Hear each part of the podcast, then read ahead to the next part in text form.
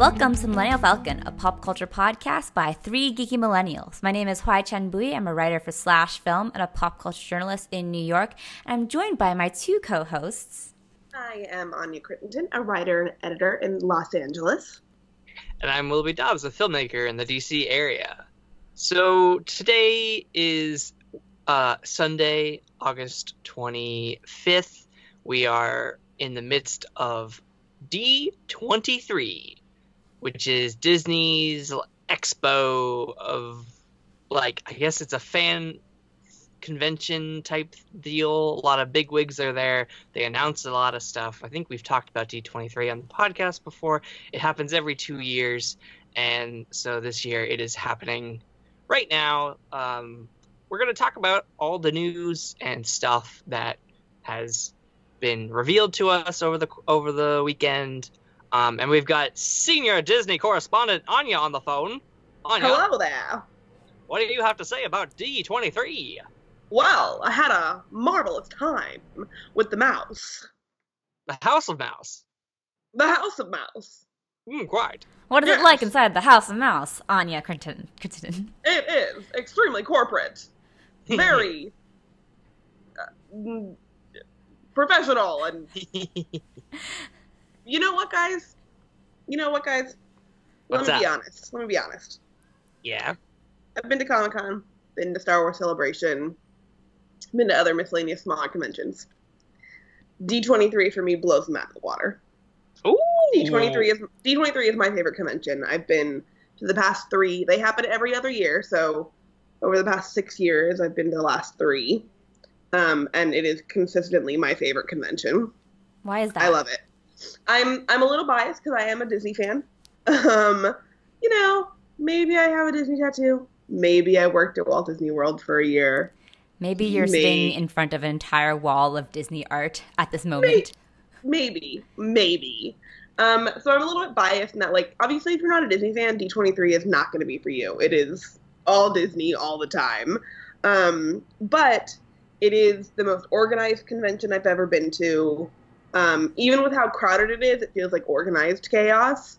Um, you know, they they have their their lines down pat and they have all their information, and it's just, you know, it, it's it's very well organized, which is a big thing for me at cons. Um, but you know what?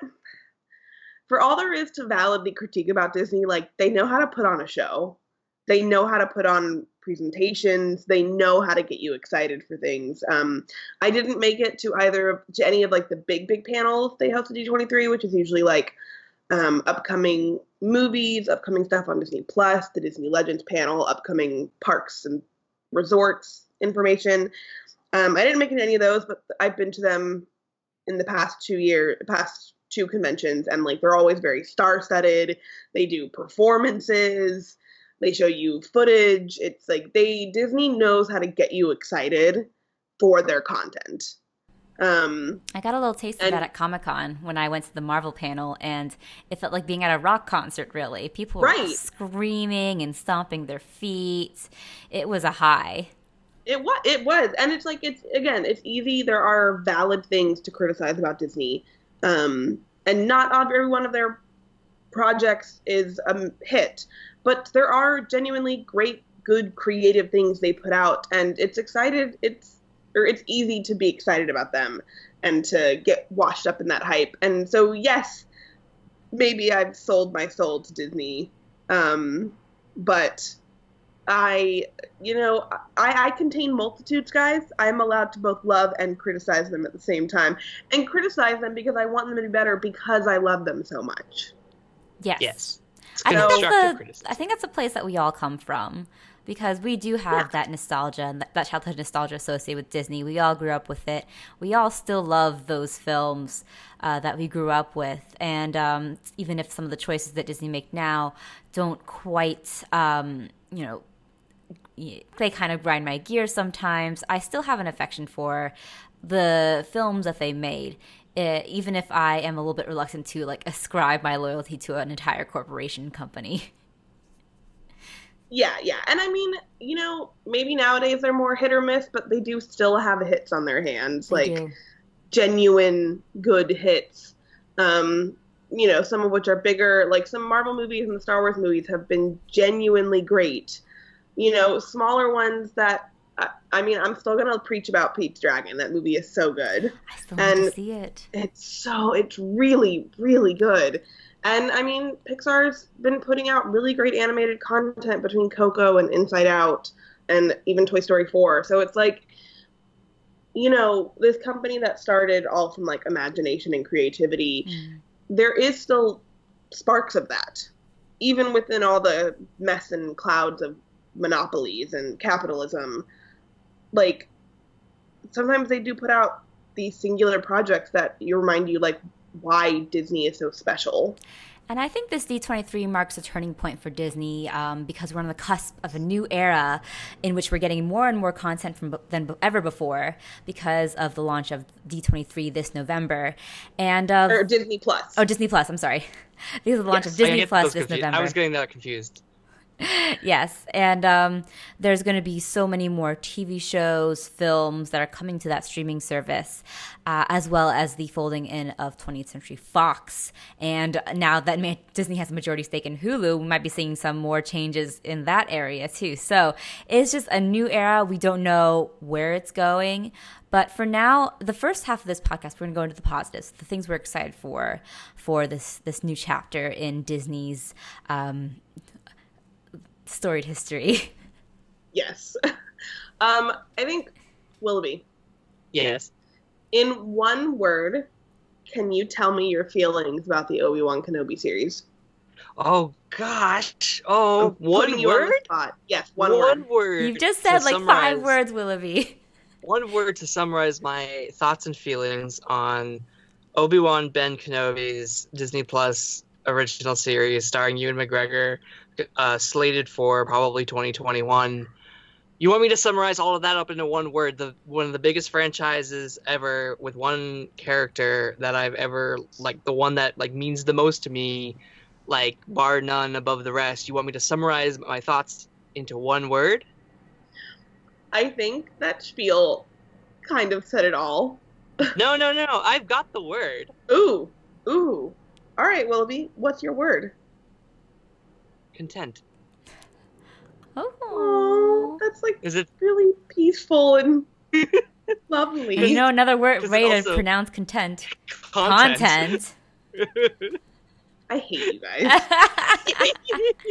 HT was picking up what I was I putting know- down. I did, But it I also, did. No, but it also means like like I legitimately am very excited. I've Anya and I have talked about an Obi Wan movie or an Obi Wan series for like I guess since 2014 or whenever like they you know the Force Awakens was kicking into high gear, like that. Like I've I've been excited about this. Like I wish I could be making that film because I'm a filmmaker in the DC area. Um, but uh, unfortunately, like uh, I'll just have to probably be on the by on the on the bystands. Although they haven't filmed anything yet, but they have apparently they've written the scripts. So maybe I could be um, Call. a, a, a PA on yeah Disney. If if anyone literally anyone at Lucasfilm is on is listening to this, please get in contact with me. My Twitter is at Willoughby Dobbs. Um, um, my DM are open. I think I don't know. Um, no. So yeah, Kenobi. That that I mean, there was uh earlier this week there was, you know, a rumor that they were that this has been a thing, and like Comic Con last month when they announced Taika Waititi was doing Thor four, they confirmed it at the actual convention. So I'm like like it's happening. Like it's kind of it's surreal. It's you know kind of incredible because it has been 14 years since the um, Revenge of the Sith uh, premiered, which means it's probably been more about 15 to 16 years since Ewan McGregor actually filmed those scenes in that movie, which means that uh, he like he is the actual age to play an older Obi Wan in the desert, even though Right, apparently yeah. it's going to take place during probably the, that gap of time between Solo, the beginning It of Solo. apparently will take place uh, during Solo, during the events of Solo. Well, what does that mean? Like when he's actually like running around with Chewbacca, or that time jump between leaving Corellia and joining up with Beckett. That is There's the that question. time jump. Yeah, that, that's like, the question. that- But that's like where chronologically uh, the Obi Wan Kenobi series is supposed Somewhere to take place. in the solo yeah, somewhere in the solo Right. setting. period. And there's there's you know spoilers for Solo, a movie that apparently underperformed. Um, so if you haven't seen it, spoilers. Darth Maul is it shows up at the very end of that movie. He's also in Star Wars Rebels, which takes place even later than um, uh, Solo, and Darth Maul and Obi Wan have a final confrontation in that series. It's an old Alec Guinness looking Obi Wan, so I'm really interested to see if they do anything with that because you know Darth Maul and Obi Wan have this, uh, I would say, con- content- conscientious, uh, contentious relationship, um, especially in the Clone Wars. Um, yeah, so there's a lot there that they could do if they really wanted to dive back into Darth Maul. Although I kind of wish they would stay away from it because, I mean, I, ironically enough, a lot of people were surprised when he showed up in, in Solo. But for me, I was sort of like, well, I've seen him like show back up in Clone Wars and Rebels. Rebel, so you like- knew that he was. So like I knew that he he was alive. I didn't. Re- I mean, I was still surprised, but I wasn't shocked. You know, I was Yeah. like, I was like, and I was like, okay, so Darth Maul is just gonna be kicking around every time it's something expanded university. I would really hope they go away with with that. I kind of hope they take more inspiration from.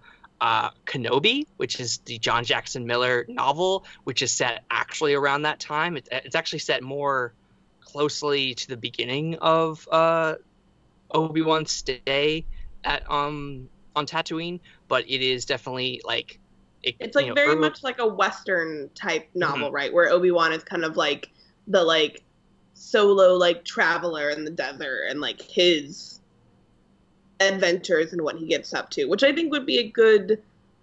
I think that'd be good inspiration for Disney to take. Mm. yeah. So it's definitely probably it's definitely gonna be set on Tatooine, um, which is why I also hope that another show, another Star Wars Disney Plus show, does move away from the desert imagery, which is the Mandalorian, um, which is what the, a lot of a lot of what they've been promoting it with has been a bounty hunter in the desert, um, and I kind of want to see more than just another desert planet because we've seen that. All, Same. See, they're they're you see that- How much of the Star Wars like universe, the galaxy, do you think is covered by desert planets? Eighty Here's the percent. Here's the thing about Star Wars planets is that each one has one topographical element.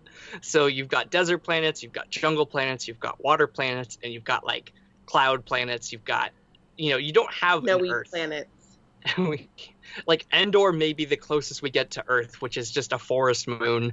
Um, so I mean, there may be a lake because we've seen Death Star footage, uh, Death Star um, uh, wreckage in that teaser trailer for the Rise of Skywalker. So there's a lot that Kenobi can play with, and like in terms of like what the story they want to tell. I really hope they take inspiration from the novel. Um, I'm very excited. It's very good. Obi Wan Kenobi is the best part of prequels. It It's gonna be yes, he is. and he is, he's and he's great. they're like he's got the most he's got the best accent he can do it well He does have the best accent. That's it's very true. true.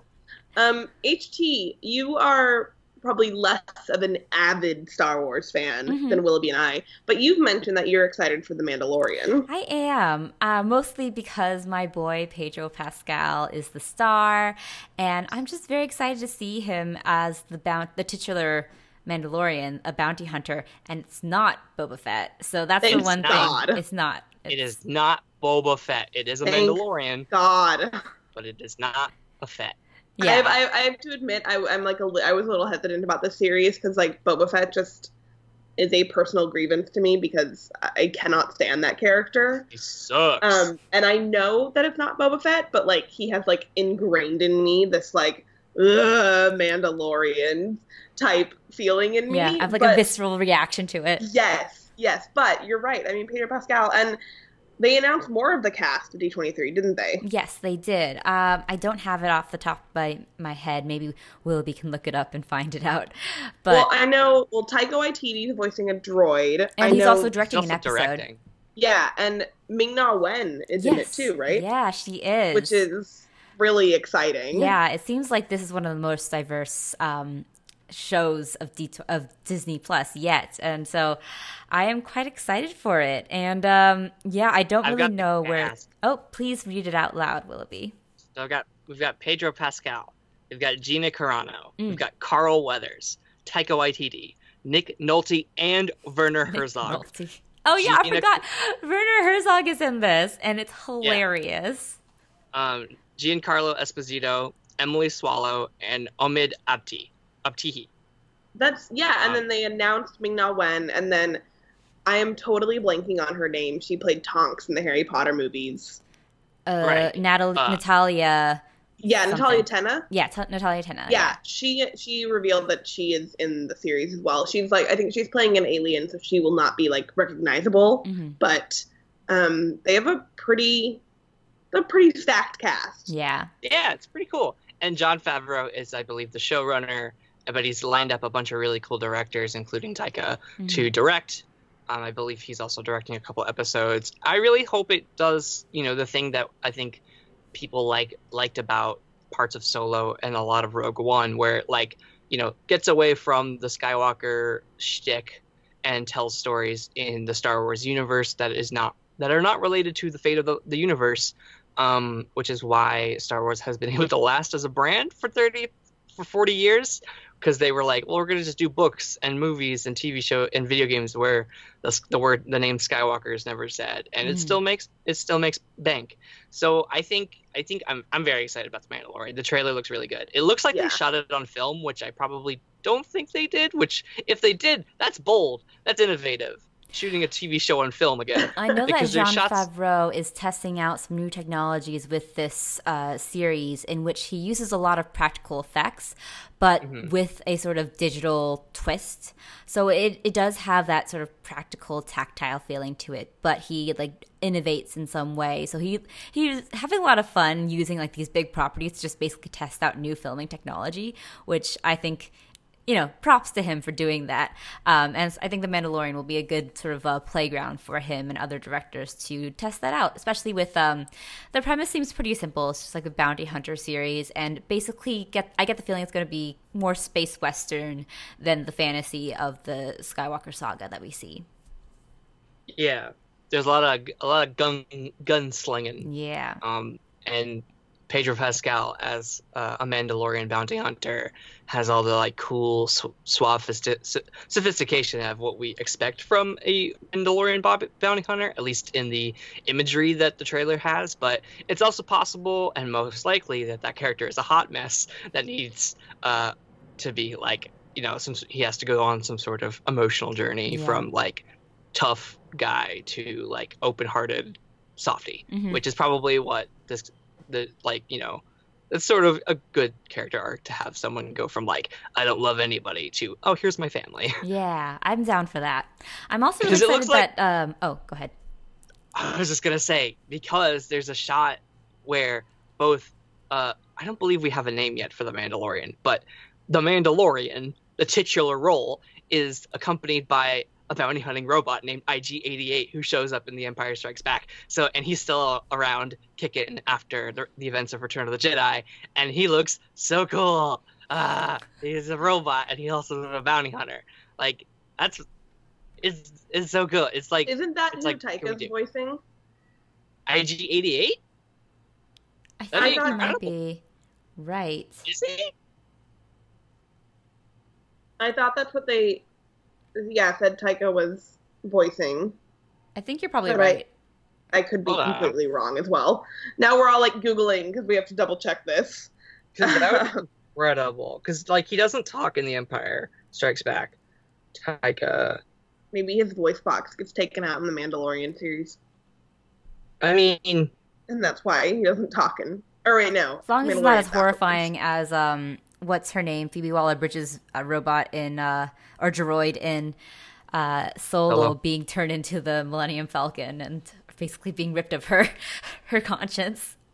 Yeah, Yeah. that Um, was kind of. I I don't think they've confirmed it because the when I googled Taika Waititi IG88, it was just a bunch of articles from March saying it looks like Taika might be IG88, Yeah. but no, I mean, Slash Film has an article that says the Mandalorian Taika Waititi character will be IG88. So there it is. um, it, it it looks like it might be, but yeah, you're right. These are all from March, so um, we'll see. But it's exciting. Yeah. But you know, it's really hard for me to be cynical about like these two series and Kenobi especially because I'm just so excited for them and we've been waiting so long for Ewan McGregor to return to this role. And so it is hard for me, even with all the like jokes and valid criticisms about like Disney like monopolizing things. Like it's so I cannot be cynical about these series. Like I'm I'm genuinely so excited as a fan to get this content and explore these worlds and see these performances.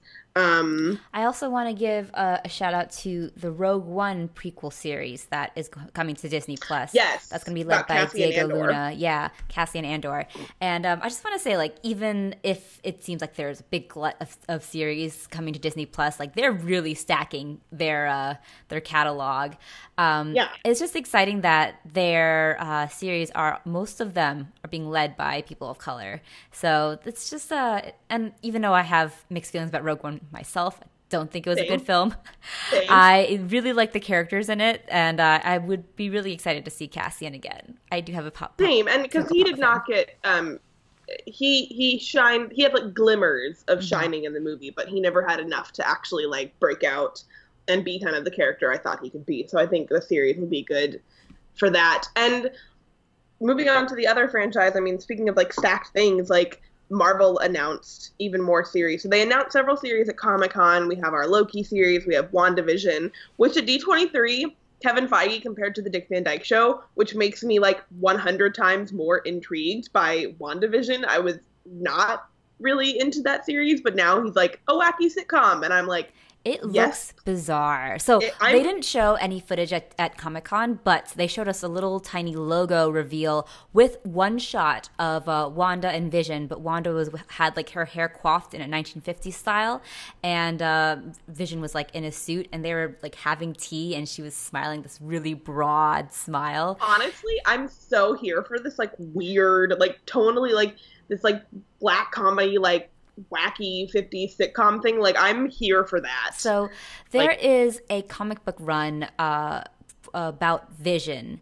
Um, this doesn't have to do with Wanda, but it is. Um, he, I think, I don't remember who the author is, uh, but he like goes on, on the strange sort of breakdown in which he creates a whole family for himself, and um, it's in it's set in like the suburbs, and it kind of gets darker and more twisted as like his family starts to gain consciences of their own and like break out from his ascribed sort of confines for what he wants them to be because he wants to have like this normal family but it's like this real twisted dark suburban version of it.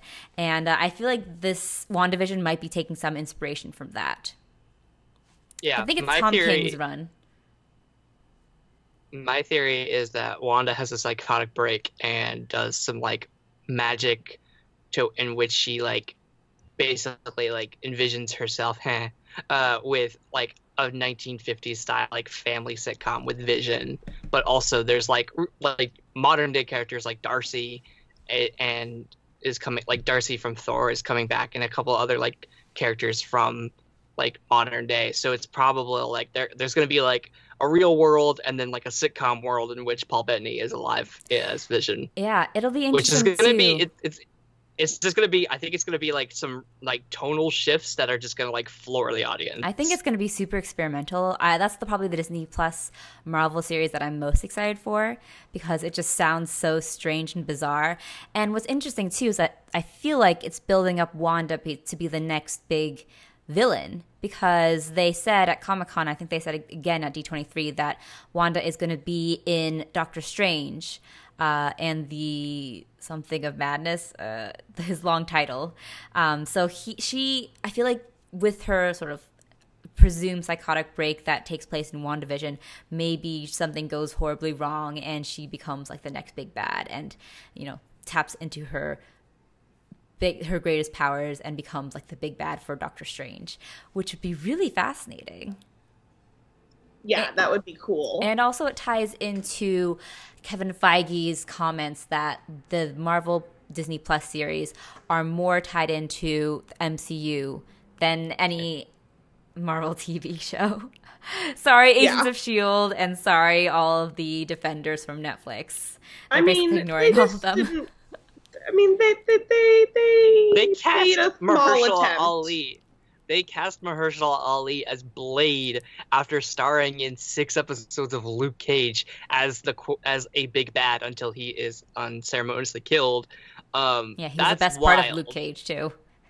Yeah, like he was like he, he was front and center in the promotional like trailers and stuff. Like people knew that Mahershala Ali was in Luke Cage, and meanwhile, like Kevin Feige and the rest of Marvel is like Mahershala is going to be Blade, and you don't have to worry about that. And Gemma Chan is going to be in Eternals. It's a completely different character from her character in Captain Marvel. Like they're like for them being like really cool with continuity, they're just now saying fuck it, Yeah. and they're going to be like, you're going to watch these movies anyway. Yeah, basically. And so then we also have Falcon and Winter Soldier, which we knew about. And then at D23, they announced um, three other series, or they announced. Wild. Well, so they had already they announced What If at Comic Con, correct? Mhm. Yes. Yeah, but they I know they showed some footage and some concept art at D23. Yeah. Um, including Peggy Carter as Captain Carter, which is very exciting. Um, but then they also announced a Moon Knight series, a She-Hulk series, which is I don't know if many people know her, but Jennifer Walters is um, Bruce Banner's cousin, and she is a badass. She is, you know, She-Hulk, but she by day she is a lawyer, and she is so tough and intimidating, but kind and gentle, and I love her so much. Um, and speaking of diverse cast, finally, finally, we are getting a Miss Marvel series about the one and only Kamala Khan. I'm so excited. They also teased that Kamala Khan might make an appearance in the MCU at some point, so that'll be exciting. Ooh, I'm Well, I guess we could call this the MCU. It's just yeah. the Yeah. MCU. Well, in the TV films, edition. I mean, the films, the Marvel Yeah. films. I mean, the funny thing motion is, pictures. with like the potential loss of Spider-Man, they have their own sort of Peter Parker kind of figure with Kamala Khan, whose uh, early run of Miss Marvel reminds me so much of Peter Parker and Spider-Man and his whole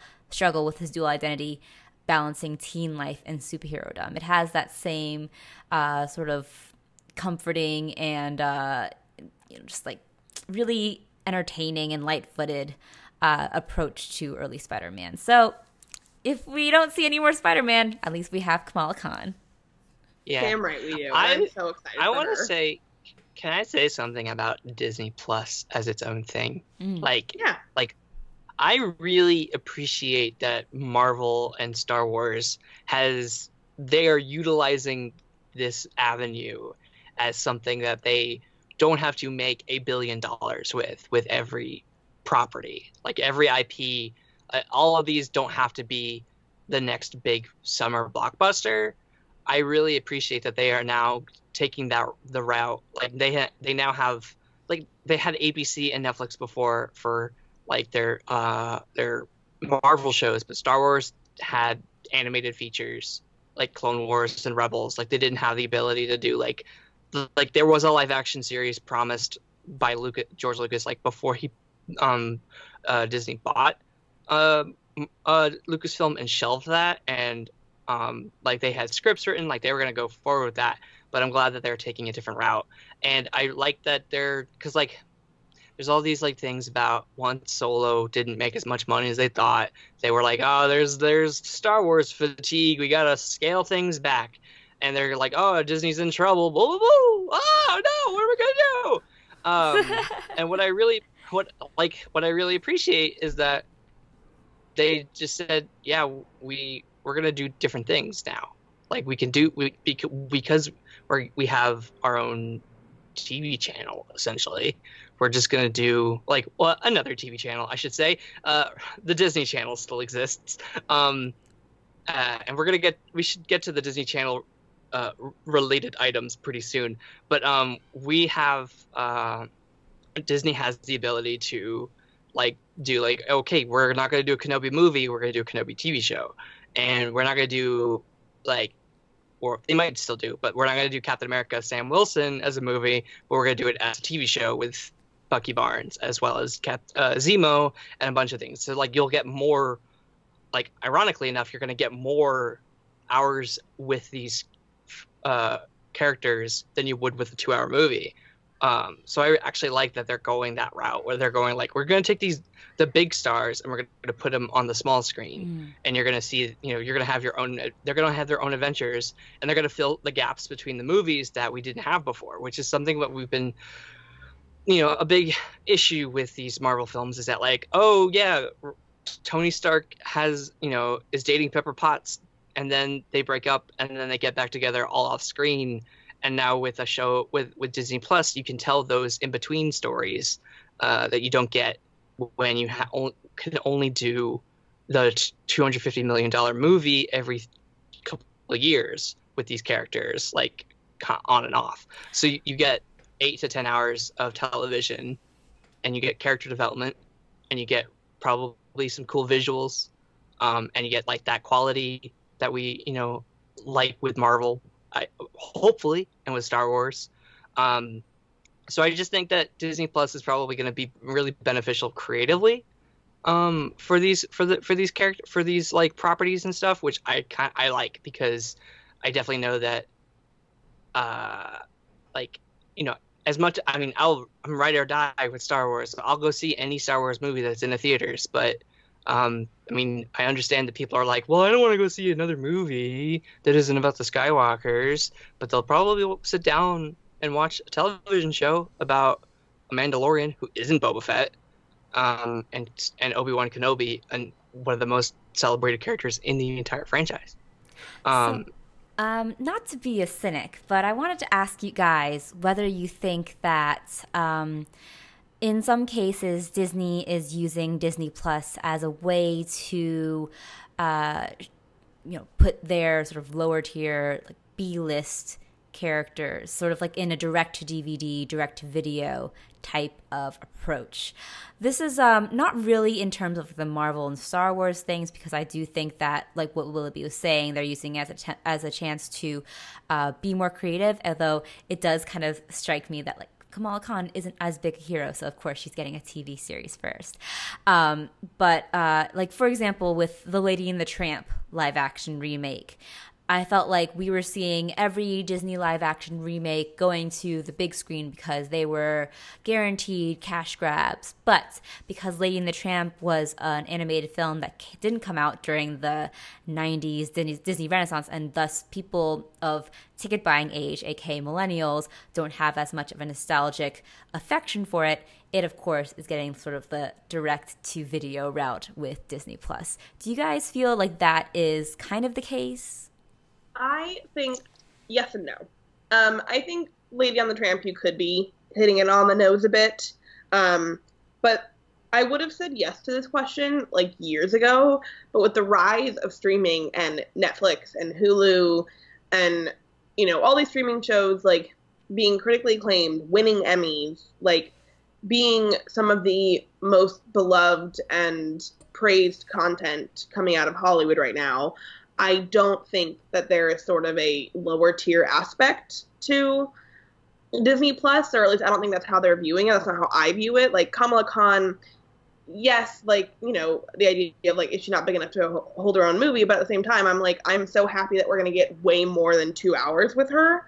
And I mean, Daredevil and Jessica Jones were some of the greatest things Marvel put out, and they were TV series on Netflix. So I would have said yes ages ago, but now that streaming has really solidified itself as a critically acclaimed part of Hollywood, I don't think there is that lower tier aspect. I mean, yes, like I said, maybe for like Lady and the Tramp, but at the same time, if like Disney's going to be making all this content, they can't put everything into two hour movies. And um, so, yeah, I don't think there's that aspect to it because I think TV has proven itself to be, you know, the top tier.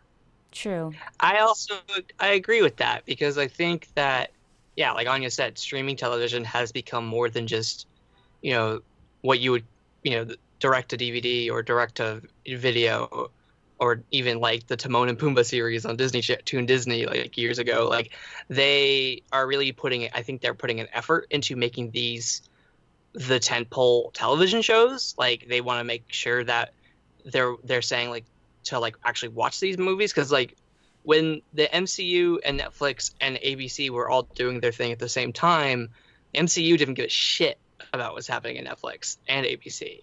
And even even the closest thing they got to a tie-in was uh, Agent Coulson uh, in the in the end like the in the episode right before Age of Ultron premiered, told uh um like called uh Cobie Smulders' character Maria Hill to say we get the Avengers ready to go storm the last of the Hydra like folks.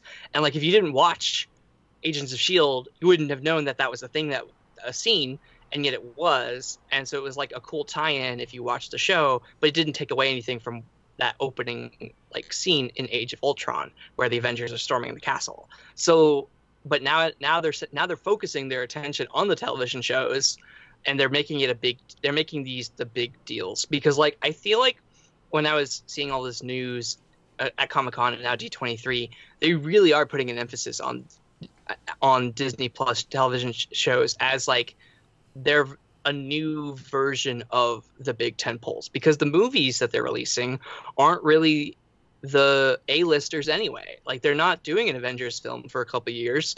They just announced Black Panther for 2022. So like it's still going to be a couple years of the Black Widow film, the Doctor Strange film, um I'm trying to think, uh of the Eternals. So like they are they're they're and then and then you've got well-known characters like Sam Wilson and Bucky Barnes headlining their own show, and Wanda as well. Like you're getting the you're getting the folks from the Avengers movies onto the te- television shows, and the the Doctor Strange characters like the the quote unquote lesser tiers are also getting their own movies. Like I think that they're trying to like they're they're diving they're taking some different exit turns that I think that in an otherwise without Disney Plus they wouldn't be making.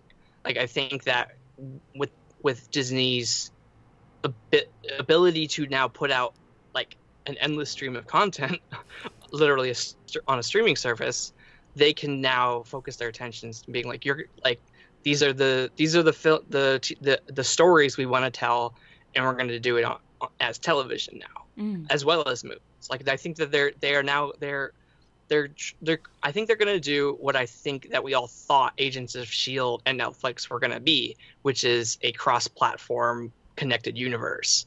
Because um, I think I, I, think a lot of people were like, yeah, we'll get, we'll see Daredevil in Infinity War because they announced Daredevil around the same time as Infinity War, and you know like we there was all this like oh it's you know every, every hero is gonna show up in Endgame and like it's gonna be like a big thing, and then it wasn't that, and but now with Disney Plus, you know, Disney has probably full creative control. I'm sure Netflix and ABC, although ABC is still Disney, so Netflix probably had some creative ish, um, uh, takes that they wanted their characters, th- these characters, to go with. But like Disney's like, this is Disney Plus, like this is this is what we can do with it, and um, and so I think that I think, I think it's definitely yeah, like more than just direct to video sequels and direct to video like the like the lesser characters like Kamala Khan I think I agree with Anya where she, where you said that like we're gonna get like probably 10 to 12 hours with her instead mm. at least yeah, as a first season if anything like I know some some of these are just mini series but you know as we've seen with Big Little Lies they can become uh, they can get a season two um so I think I think that that'd be really cool um I think I think Disney Plus is here to stay as a new avenue for these uh, for both Star Wars and Marvel to tell a lot more story. It's so funny because it hasn't even launched yet, and here we are. No, it hasn't. But it hasn't. But doing a really good job of rolling out content. They have. Beforehand. Like mm-hmm. they've been showing trailers. They're showing like they're giving you a list of like you know the TV shows and movies that are going to be available like like on the first day of launch. Whereas you see something like Apple launching their Apple TV Plus or whatever the fuck it's called. Yep, that's they right. are barely. Sh- is it really Apple yep, TV it's Plus? Apple TV Plus. Oh, so they they announced a bunch of TV show titles like a, a little bit ago Um, with some celebrity did- names, but nothing else. but they did show they yeah they had a celebrity name. Steven Spielberg is involved, but they didn't show any content. And a lot of people were taking notice, where they're like, how do you unveil a streaming service without even showing any content, including the fact that um, Apple doesn't have a backlog of of uh, movies and TV shows that they're going to show with launch day, like Netflix does, or Hulu, or Amazon, like, or even Disney Plus. Like Disney has their own back catalog, but the thing about the other streaming services on the internet is that they started as hosting other television shows. It wasn't until 2013 that the original series really started to get kicked into high gear with Netflix. Like Netflix made a transition to starting to do a lot more original, and Hulu and Amazon and Disney's able to just be like, this is a streaming service for for our back catalog as well as future stuff. But Apple is just like, we have a TV show about uh, with Steve Carell and Reese Witherspoon and Jennifer Aniston, and it's gonna be like a dark version of Morning Glory. Like, I they're and I know they've they have other things in the in like getting ready, but like I don't think Apple's doing a very successful job as Disney is getting people hyped up to to subscribe to their service. They started too late is the problem, and now the streaming service field is just getting way too crowded and way too competitive. Yeah. Uh, And but so cable. I want to start transitioning into Disney as a company um, by talking about um, a movie that Disney announced for Disney Plus.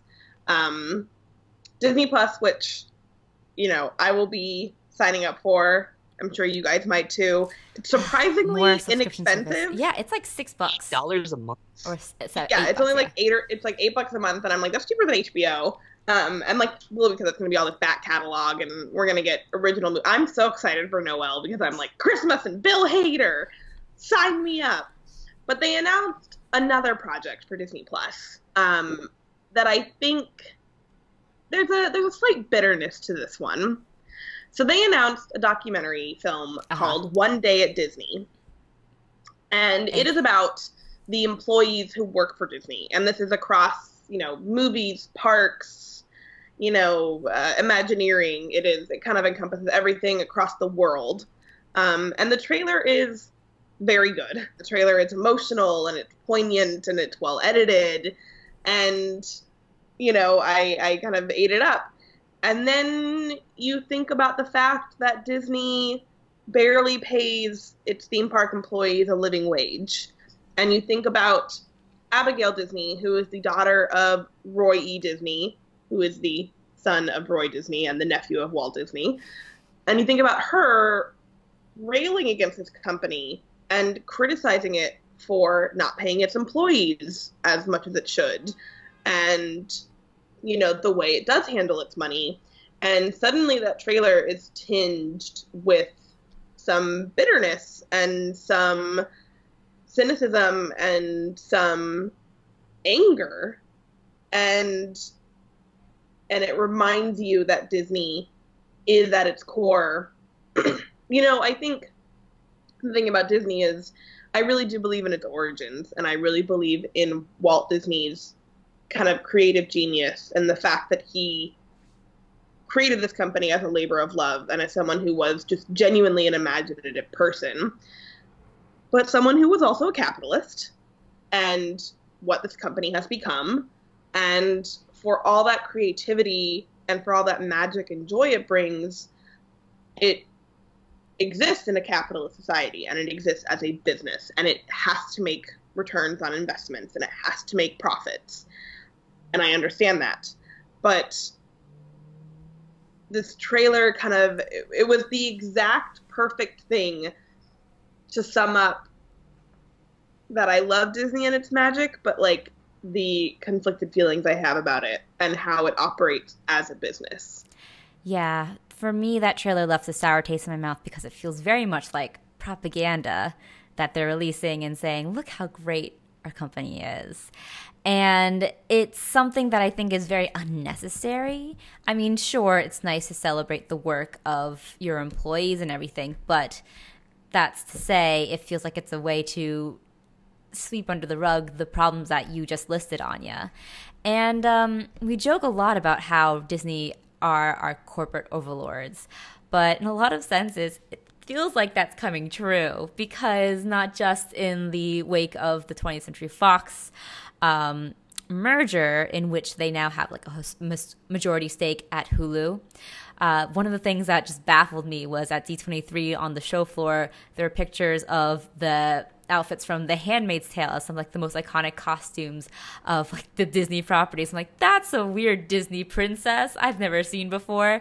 Um, Jack Kirby was named a Disney legend. He never in his life was associated with Disney uh, or wrote for Disney, and it just it seems to me like Disney's just kind of taking its chance to swallow pop culture whole in a way that's really unencumbered by any sort of rules or laws that really should be stepping in to stop Disney from becoming a monopoly that takes over 80% of the movie entertainment industry as they are doing now. It's a little scary, honestly.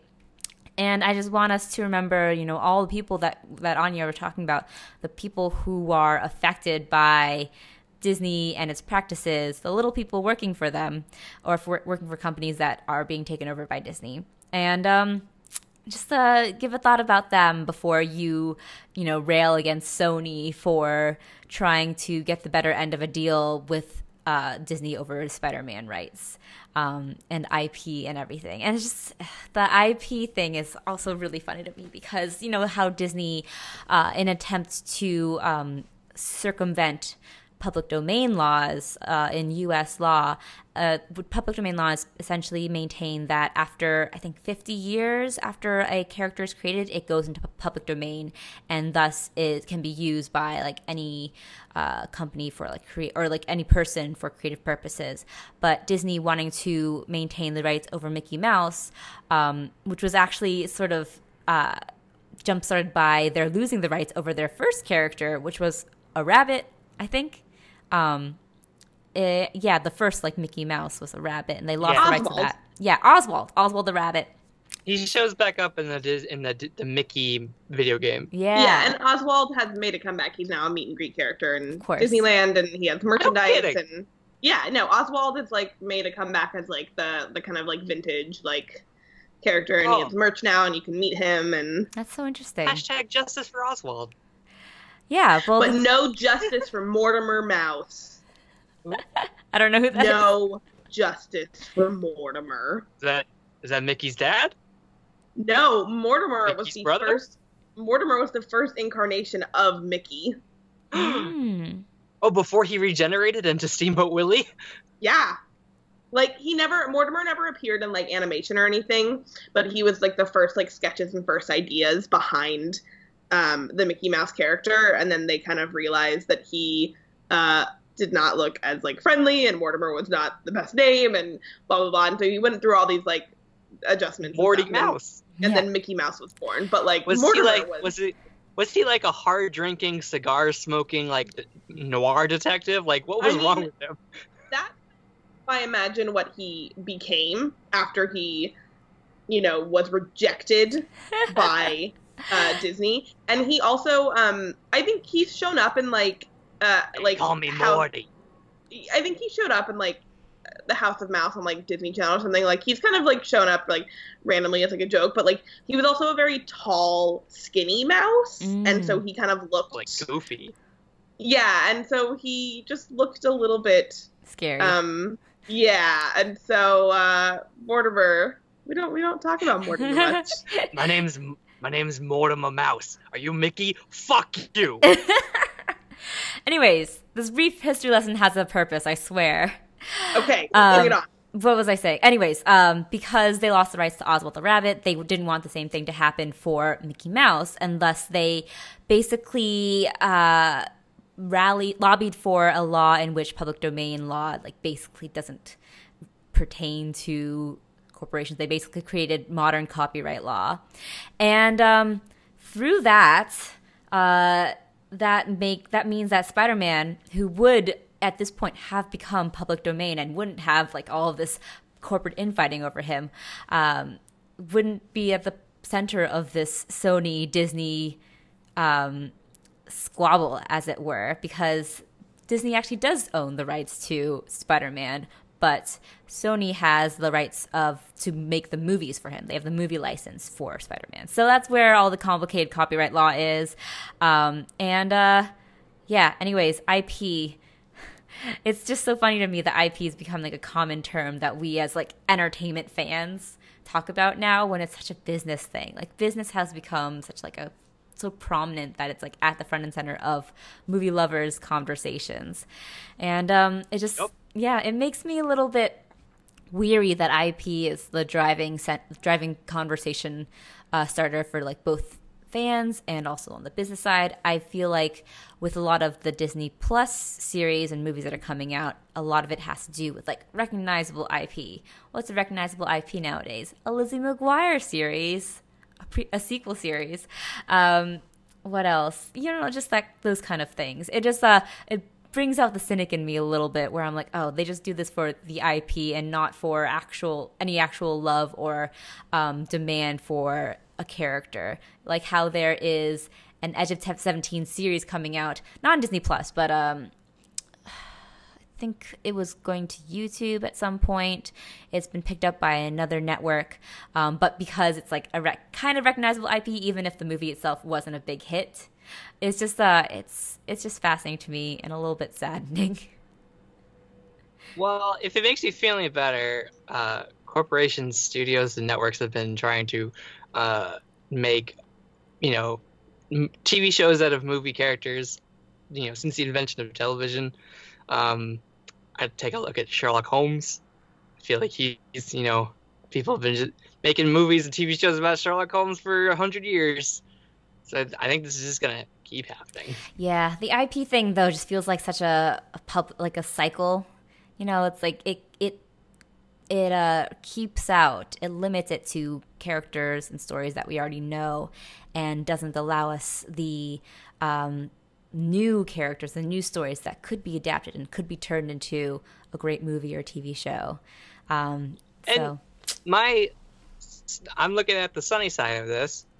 They're starting with a lot of characters that we know, but they could all eventually bring up, you know, more original uh, television shows and movies, probably not movies, but probably more original television shows that are not, you know, related to Moon Knight mm-hmm. or you know, Iron Man. Like, yeah. I think that this is they, they, this is publicity and well part of it is publicity but also recognition like if disney like they're not doing what apple does which is like a lot which is almost all original content that you know it's not franchise based or IP based. It's just you know like content, and no one's really excited about it.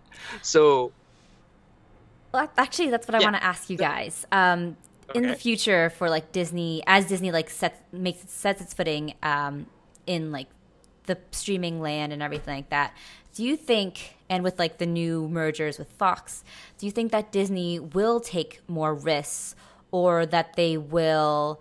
um, try to maintain that family friendly elements that we've seen for the past hundred years because there is that fear with um, the Fox deal that you know even if they are sort of promising that Fox will be the place where you can see more adult movies, more R-rated movies, we're already seeing a little pushback on the Disney side, reportedly based on reports uh, that they don't fit uh, the Disney sort of family friendly mantra. So I'm wondering, iron- do you think that there will be risk takes risk taking involved? do you think it'll just be like for example, we want to see movies that like they don't always have to be huge hits for Disney. And like Disney doesn't need that much any more money than they already have. But do you think that like if something is a box office bomb, they won't be taking any more risks for for example, uh what was a movie that like was kind of a bomb, and the, Disney was like kind of pulling pulling back on it recently. It was something under Fox, that I can't remember what it was. Um, I can't remember, but yeah. What do you think about that, guys? Um, I think. I mean, here's the thing: they had Touchstone Pictures for a while, which was their like more adult featured films, and like you know, it wasn't all kids films. Um, and I think that Fox may be their new version of that where they could, you know, it's not going to be Disney presents a Fox film or anything. Like I think they're still going to be like 20th Century Fox, you know, like it's you know how like every the Marvel films and the and the Lucasfilm films, um, they don't begin with like the Disney logo, like the Disney Walt Disney Pictures do. So I think that I'm hope my hope is that they'll continue to release, you know, more grown up content and more you know PG-13 R, you know, like and that they don't push back on you know creatives who are trying to tell stories um, when it comes to their brand because like if they can if they you know they own Fox but if they don't completely dismantle Fox like they then I then hopefully that and I think with the the risks I think that they'll probably take more risks with television shows because they're not banking on making a mil- billion dollars with mm. each hmm. television show um, and depending on you know subs- I mean sc- subscriber count is really that's all going to matter when it when it comes to that um, and I think they're probably hoping for a lot of subscribers on day one I mean I I'm going to be there uh, well I mean there was a deal at D23 if you like signed up early for Disney Plus. So um, I know a lot of people have already signed up for Disney Plus at D23 because um, they had a deal going on and some like exclusive merch that came with it. So they definitely already got people. Um, I know yeah. I'll be signing up on day one, but I I agree with you, Willoughby. I think I think the thing is that no matter what, Disney is always going to maintain its brand branding is extremely important to Disney. Um, I think we will see this much more strictly with like Disney animation and Pixar. Um, you know, it's why animation is frustratingly behind in terms of representation a lot um, because I think they are extremely protective of the brand as the Walt Disney Animation Studios. Um, but I also think that Disney's not dumb. You know, there's a reason they've entered into this monopoly like state in the first place. Like, you know, like they're not dumb. They know what they're doing. Um, and I, I think they also know that like audiences are going to want these more adult films and TV series, and I think we are going to get them. Um, you know, things released under Fox or under different, um, you know, production companies do not have that same exact like brand importance with Disney. So I think we will see um, more of that more of that range and also the report that i think you're talking about ht um, that was i think it was completely blown, out of proportion and i think headlines were extremely misleading on it because the report you're talking about was a movie it was like a fox movie right that mm-hmm. was shown on the disney lot to disney execs and the report all the report is is that one or two execs after the movie made some comments about whether or not it fits under the Disney umbrella. But the thing is, for that movie to have been shown to Disney execs in the first place, it had to have passed like higher level execs in the first place. Mm-hmm. And so like it had to have gone through round. Like th- that was not the first time anyone at Disney had seen that movie. Right. So it's like Is this Jojo Rabbit? This is Jojo Rabbit, yeah. It was Jojo Rabbit, yes, what it was. Yeah. And it, so it's like uh, the idea that people are saying on this report that like Disney's gonna like censor things is ridiculous to me based on one or two people making an offhand comment after seeing it on the lot when it would have had to have been approved by Disney, you know, before it even screened to these execs. And so I think report specifically was just kind of absurd and people were just grasping at straws to find controversy about disney. Mm-hmm. um you know I, I i think yeah. Yeah i mean that's fair. I do think that that that report could have been blown out of proportion truly. And um but i do still want to like i don't know uh be cautious about anything that disney does uh, ahead of like in the future just because we see things like um, the casualties of the Fox Disney merger, like, for example, Mouse Guard, a movie that was a big passion project from Wes Ball that would be adapting a comic book. Um, but because it was something that was a little too close to the Disney brand, it ended up getting canceled. And it was a movie that looked so interesting and so um, just like unique. And uh, it makes me a little sad that films like that will get canceled. And also the shuttering of a studio like Fox 2000, which uh, specialized in mid budget films and had a lot of hits last year, like Love Simon, The Hate You Give.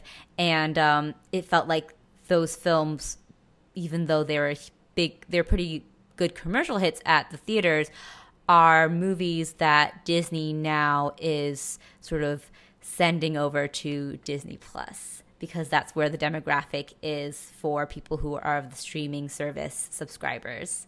Those uh, teen YA movies that flock to those mid budget films. So that's just like me kind of throwing in some of my like devil's advocate into this conversation. And I do like Disney films and I do like, you know, Marvel movies, but at the same time, I just want to like put in a, a hint of, or like, I don't know, put in my word there for that. I don't want to be like a Debbie Downer, but that's that's no, how I, I mean, feel. I, I. I think I, no, I mean, I think I think you're right. We should be cautious. Mhm. Um, but I also I also still believe that um, Disney is smarter than that. Um, you know, and I think with like the mouse guard thing specifically and it being too close, I mean, I think that again just goes back to Disney is going to be most protective Mhm. of its Its brand. animation brand and like of its animation brand and like Mickey Mouse, like that. Of course, there will all there's always going to be the most protection and strictness around that. Like that's just a given. Um, it is their bread and butter, and it is kind of the thing that made Disney. Um, but I mean, let's not forget that Maleficent was a movie, was a rape revenge movie that Disney put out, and then is now getting a sequel. So, just saying. Um, Angela, but- Angelina Jolie is twice employed now by by Disney. I know, I know, Eternals and Once they get you, they got you. Yep. Yeah, it's true. You sign your soul Um, away. You, I mean, you kind of really do. um, but I mean, yeah, I think we should be cautious. But I also think that Disney does have some business savvy that like they're aware that they can't completely center and shut down these Yeah. kind of films. I mean, I hope so. I still have that optimism for the future, and I hope that Disney will use its power and its platform to try to experiment, to try to push boundaries, and um, not worry about money so much. You already have enough money, Disney. It's okay. If, like I a think movie that's tanks. why. I think that's why they're going to TV, or they're why, why they're go- doing a Mm. streaming because, you know, Disney puts a lot of effort into the films that they really want to put an effort into, um, in terms of like their marketing and their advertising. Like a, a movie's budget is just the first step in how much money they spend on a film. Like there's also the marketing. There's trailers. They have to go into theaters. They have to make posters. They have to do a lot of stuff with, you know, the advertising side of promoting a movie. Whereas you could promote a television show through ads on the internet, through trailers that get posted to YouTube. Like you don't have to put them into theaters. And so they can spend a lot less and not, you know, like if a movie underperforms for Disney's sake, probably because of the advertising. Because like, you know, if it's a mid-budget movie, that mo- you know, like they'll get back their money pretty pretty quickly, but then the advertising part portion of it is a whole nother beast to deal with. That's Maybe why I'm like old fashioned, and I just like the idea So- of mid budget movies being in theaters and having some diversity at the box office versus just being on streaming. Not to, not to disparage streaming in any way. I think that streaming does allow access to all to everyone to all Yeah. audiences, but I just like I don't know. I, I feel like just ha- putting the future in streaming is a little bit depressing to me. I mean, I get that. I, I I mean, I love seeing movies and films in like in a in a movie theater, and I I totally understand that. But I also think that a lot of films, you know, get recognition later on because of vi- like home video. Mm. Like a lot of you know, I, you know, like we've we've had a whole we had a whole discussion on cult television and cult movies and how you know you word of mouth and how all that. So I think Disney Disney Plus is going to be an extension of that, a corporate extension nonetheless. But it's going to be here's all the films that we release, like, and you can watch it on your television, like now. And I think that, or you know, three to six months later, like I think that, you know, they understand that Blu-rays are not being, you know, bought, and that movie, you know, movie prices are getting higher, and you know, you could pay for a lot of content eight dollars a month. Like I think that they're I mean hopefully that doesn't shutter Disney Plus, but I think that the you know the access of that is something that we shouldn't overlook. True. All right. I think that's a pretty good conversation about Disney Plus, D23, Disney, our corporate overlords. Um, and I think we can move on to the last segment of our episode. I really, really, really, really, really like you. But I need to tell you something.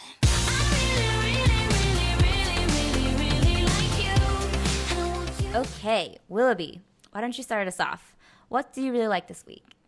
So I was under the weather earlier this week, and I went home from work early, and I decided to put on a couple movies, and I'm here to talk about them. Yes, I have two, but I'm gonna go short. All right. Um, the first film is Long Shot, uh, the rom com starring Charlize Theron and Seth Rogen.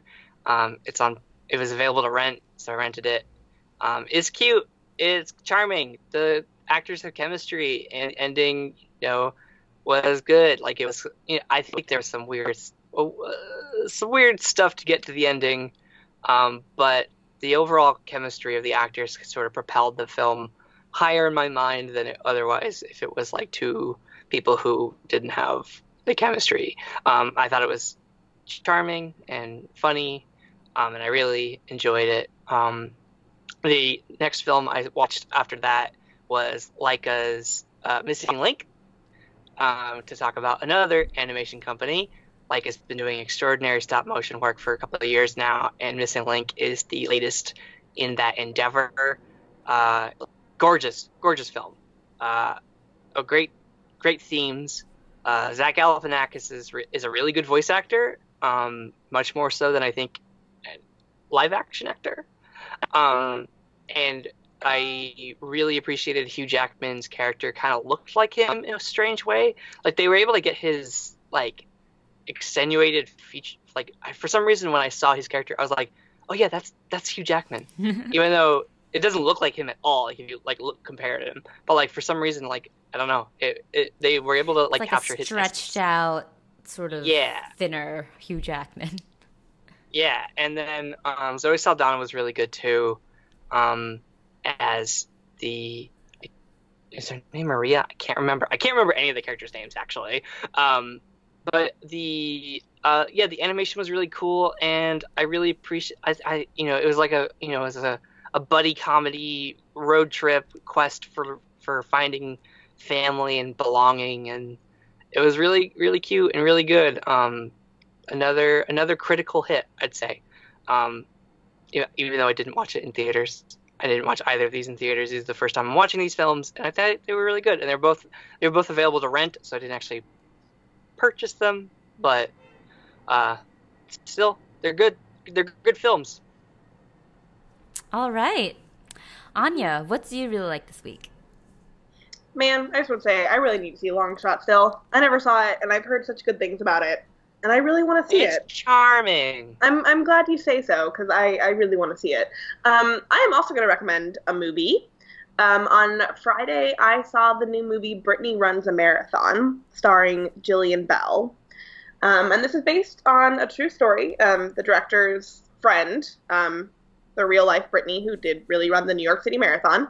Um, and when I saw the trailer for this movie for the first time, I was extremely skeptical because from the trailer at first it just seemed like the character Julia Bell was playing, you know, was like being told by her doctor to lose weight and you know, she was making bad decisions in her life and a lot of it had to do with her appearance and you know, so she would like gonna be like, I'm gonna start running and lose weight and run the marathon and I was like, Ugh, like another movie about women's bodies. Um and there's even a line in the movie and that's in the trailer of like, you know, this was never about you losing weight, this is about you taking responsibility for your actions and your choices.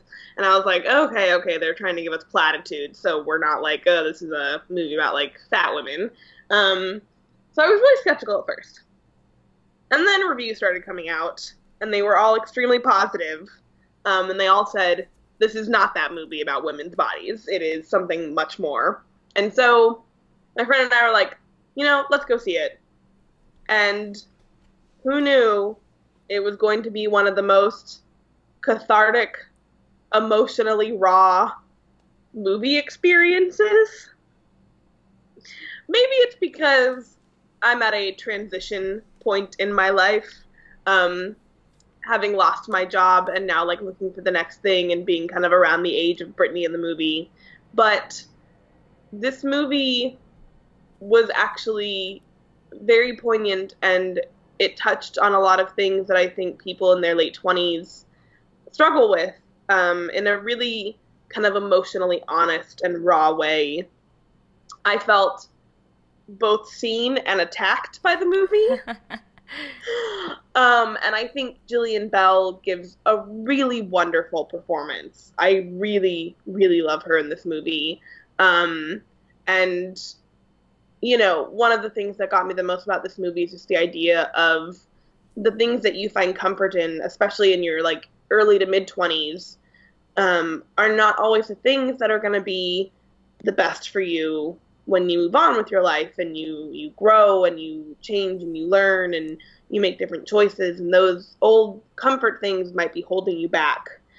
Um, and you know i think that's a really important lesson something that everyone goes through.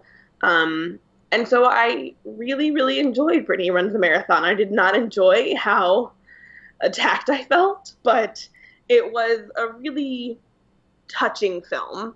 Um, and I was surprised because I definitely was one of the things where I kind of like judged the book by its cover. Um, and I'm glad I read reviews and kind of decided to give it a shot because it was a really lovely film. So I recommend Brittany Runs a Marathon. All right. I'm going to be doing all movie recommendations this week because my really like is a movie called Ready or Not.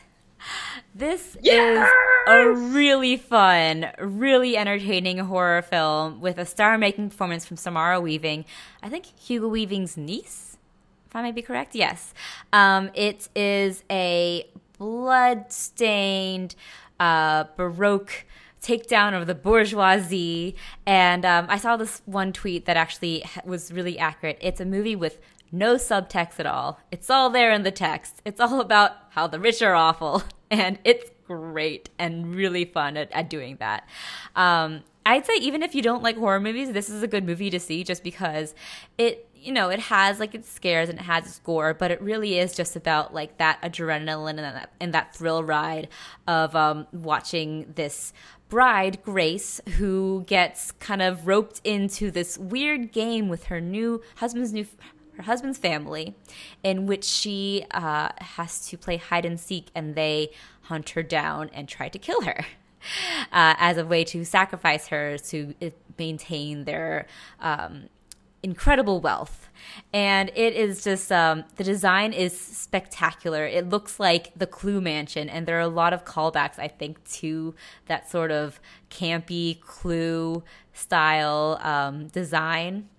And Samara Weaving, uh, her her character reminds me very much of like you know she is a final girl in a horror film, but she is also very Buffy meets Veronica Sawyer from Heathers in the best way, and she goes absolutely fucking feral at the end in a way that's just very cathartic and really fun. I think this is just like one of my just the most enjoyable experiences at the theater recently. It's really it's a fun time, and uh, I recommend seeing it if you can. Will be know you don't like horror movies, but this is a fun one, even if you don't like them. It's a good. It's a. Is it's it, more of a horror comedy, really. It's really. Is it like Cabin in the Woods? Yeah. Is it like a? Is it like more like? Is it fun? Oh is yeah, it like... it's hilarious. Okay. It's very. It's a. I would describe it more as a horror comedy than just a straight up horror because there are very many jokes and like comedic side characters who play it more as a comedy than a horror. And uh, Samara Weaving too is hilarious in this role. Um, so I think yeah, if, if you if you don't like horror or if you just like are digging a good horror comedy like Cabin in the Woods, um, then or, or that uh, Tucker and Dale. Um, that you know that hillbilly Tucker and Dale versus Evil. Yeah, Tucker and Dale versus Evil. That one's great. That one's a good uh, like um parameter for like what kind of movie this is too. It's really fun. I I'm so I'm seeing this movie tomorrow, and I'm like could not be more excited. Um, Willoughby, I just wanted to let you know if you wanted to give it a try, but like weren't sure about the commitment to like seeing it in a movie theater yet, check out the movie You're Next. It is pretty much exactly it. Not exactly this movie, because like I'm excited for both, even though they're very similar. But You're Next is about this girlfriend meeting her boyfriend's wealthy family for the first time in this like estate and um, things quickly get gory and murdery and she has to like fight everyone off and it's really funny because it's also an evisceration of the wealthy class. Um, and it's a black comedy horror movie. Hmm um, so I recommend watching You're Next if you're curious about like if you think you might be able to handle Ready or Not, um, and also just because I think black comedy horrors are really fun. They are really fun. So They're a I'm so time. glad you liked it. I cannot wait to see it. I think HT. you'll I'm love it so excited. I can't wait. Um, Wilby, what do you think? Do you think you have a gut feeling if you might be willing to check these out? Probably not in theaters. I- Like I'll probably catch it. I'll catch it on like a Sunday when I have some time after the podcast. Like not yeah. today, but like a couple months when it's out. And like I don't know, cause like I don't know, you guys have really dived into the horror genre. Oh, But yeah. I'm still, I consider like, myself Barely putting my foot in the shallow end. I yeah, I think if you consider watched, myself a. oh, No, go ahead. I think if you watched Cabin in the Woods, you can definitely handle this movie because the gore is no more mean- than what you see in Cabin in the Woods, and the the comedy is not very on par. It's not that I can't handle horror films, is that I think I'm still stuck in 2015 where we had our conversation and I just I haven't seen enough of the quote unquote good horror films to justify liking horror films. And like I know fair. that there's a lot of praise for The Witch and all these things and like I prefer I don't know it's I don't know it's just I don't want to watch it I don't want to see you know I don't want to see terrorization I guess on sc- screen like I don't want to I don't want to I think we're living in such shit times that I don't want to watch something like horror films but if Ready or Not and You're Next are sort of pushing back against like wealthy societies and capitalism and all that great. rich Red, shit, in Ready or then Not, maybe I'll check it. in Ready or like, Not, there's I- a character, there's an actor who looks just like Jared Kushner, and uh, they play into that a lot i- i- in a way that I think is uh, intentional. And I'm I'm just gonna say that the boyfriend's name is your next is named Crispin, Like- which is like the most wealthy white boy name ever. And so yes, these movies hate the wealthy class, and it's hilarious. But I mean, I think you're right, Willoughby. I I consider myself at this point like a fully fledged horror fan. hmm Like I'm not just a baby horror fan anymore. Like I I'm a horror fan now, which is like something I never thought I would be. But I completely get where you're coming from. I became a horror fan because friends around me who liked horror specifically showed me horror movies that were feminist, that were kind of like breaking the mold, that were different. And so that kind of got me into horror. And then I went back and started watching some of the more classics. And I get what you're saying. Um, I still refuse to watch anything that re- resembles like torture porn or Mhm. anything that's kind of like very misanthropic. But I actually find the escapism of horror, even when you're living in terrifying time, times, to be really fun, and I find them to be gen- like genuinely escapist movies. Um, and I get really excited by them now. So I agree with you. Um, I'm Yeah. just really happy that I finally opened up myself to horror Same. because I feel like I, was missing out now. on so much great storytelling. I know, And you know, the the great thing about horror is that there is there is like the kind that is what you're thinking of Willoughby and that they're there just for those those scares and they're there just to make you feel bad. But those aren't the kinds that are really successful at being horror in my opinion and Anya's opinion, I think. They're the ones that we like, you know, usually either are escapist or they have something more to say. And that's what really appealed to me when I was watching and getting into horror. yeah. So, you know, maybe we'll make some recommendations for you, and in your own time on sunny Sunday afternoons, you can try your hand at them based on our personal recommendations, and we'll see if we can get you a little into the shallow end a bit more with horror. Um, but obviously, no pressure because everyone has their own interests, and you never have to watch anything you don't want to. Exactly. That is a PSA to you, Wilby, and to everyone listening. Um, but yes, okay, we sort of went on a tangent there. Um, but Here, I'm gonna, I'm gonna, I'm gonna get us back on on uh, on t- on target with this tweet from uh, Germain Lussier, who is at IO9. Breaking news, guys. Speaking of on Target, Disney is teaming up with Target to open Disney stores in Targets, and everyone in uh, at this panel at, at D23 is getting ten dollar gift cards. Um, so yeah, they're gonna open Disney stores in Target. I feel like that's almost like a parody tweet. Oh, but I, it's also probably real. true. Yeah, Yeah. What? yeah. So um, they still own us. They st- Disney still owns America. We are their corp. Yeah, we, we we bow down to their cor- our corporate overlords. Yeah, breaking Oh news God. from D23. Wow. Target, Okay. Target and Disney. Target plus Disney plus Target. Oh wow. Okay. Um. So So- anyway, if you guys have any thoughts on Disney, our corporate overlords, things you're genuinely excited about, things you're kind of like, what at like Target? Um, come chat with us, and also what you're really liking this week. If it's a movie you've seen, from Brittany Runs a Marathon to Long Shot to Missing a Link to Ready or Not, come chat with us about the movies you're watching and liking. Um, and where can they do that, Willoughby? You can find us on Facebook if you search for us there. We're also on Twitter at Falcon Podcast. Our blog is millennialfalconpodcast.wordpress.com. You can rate, review, subscri- and subscribe to us um, on iTunes and Google Play and SoundCloud. Uh, and where can they find you guys on the internet? You can find me at hoaitranbui on Twitter. You can find me at Anya Crittenton on Twitter. And you can find me at Willoughby Dobbs on Twitter. All right. Thanks for joining us, guys. Bye.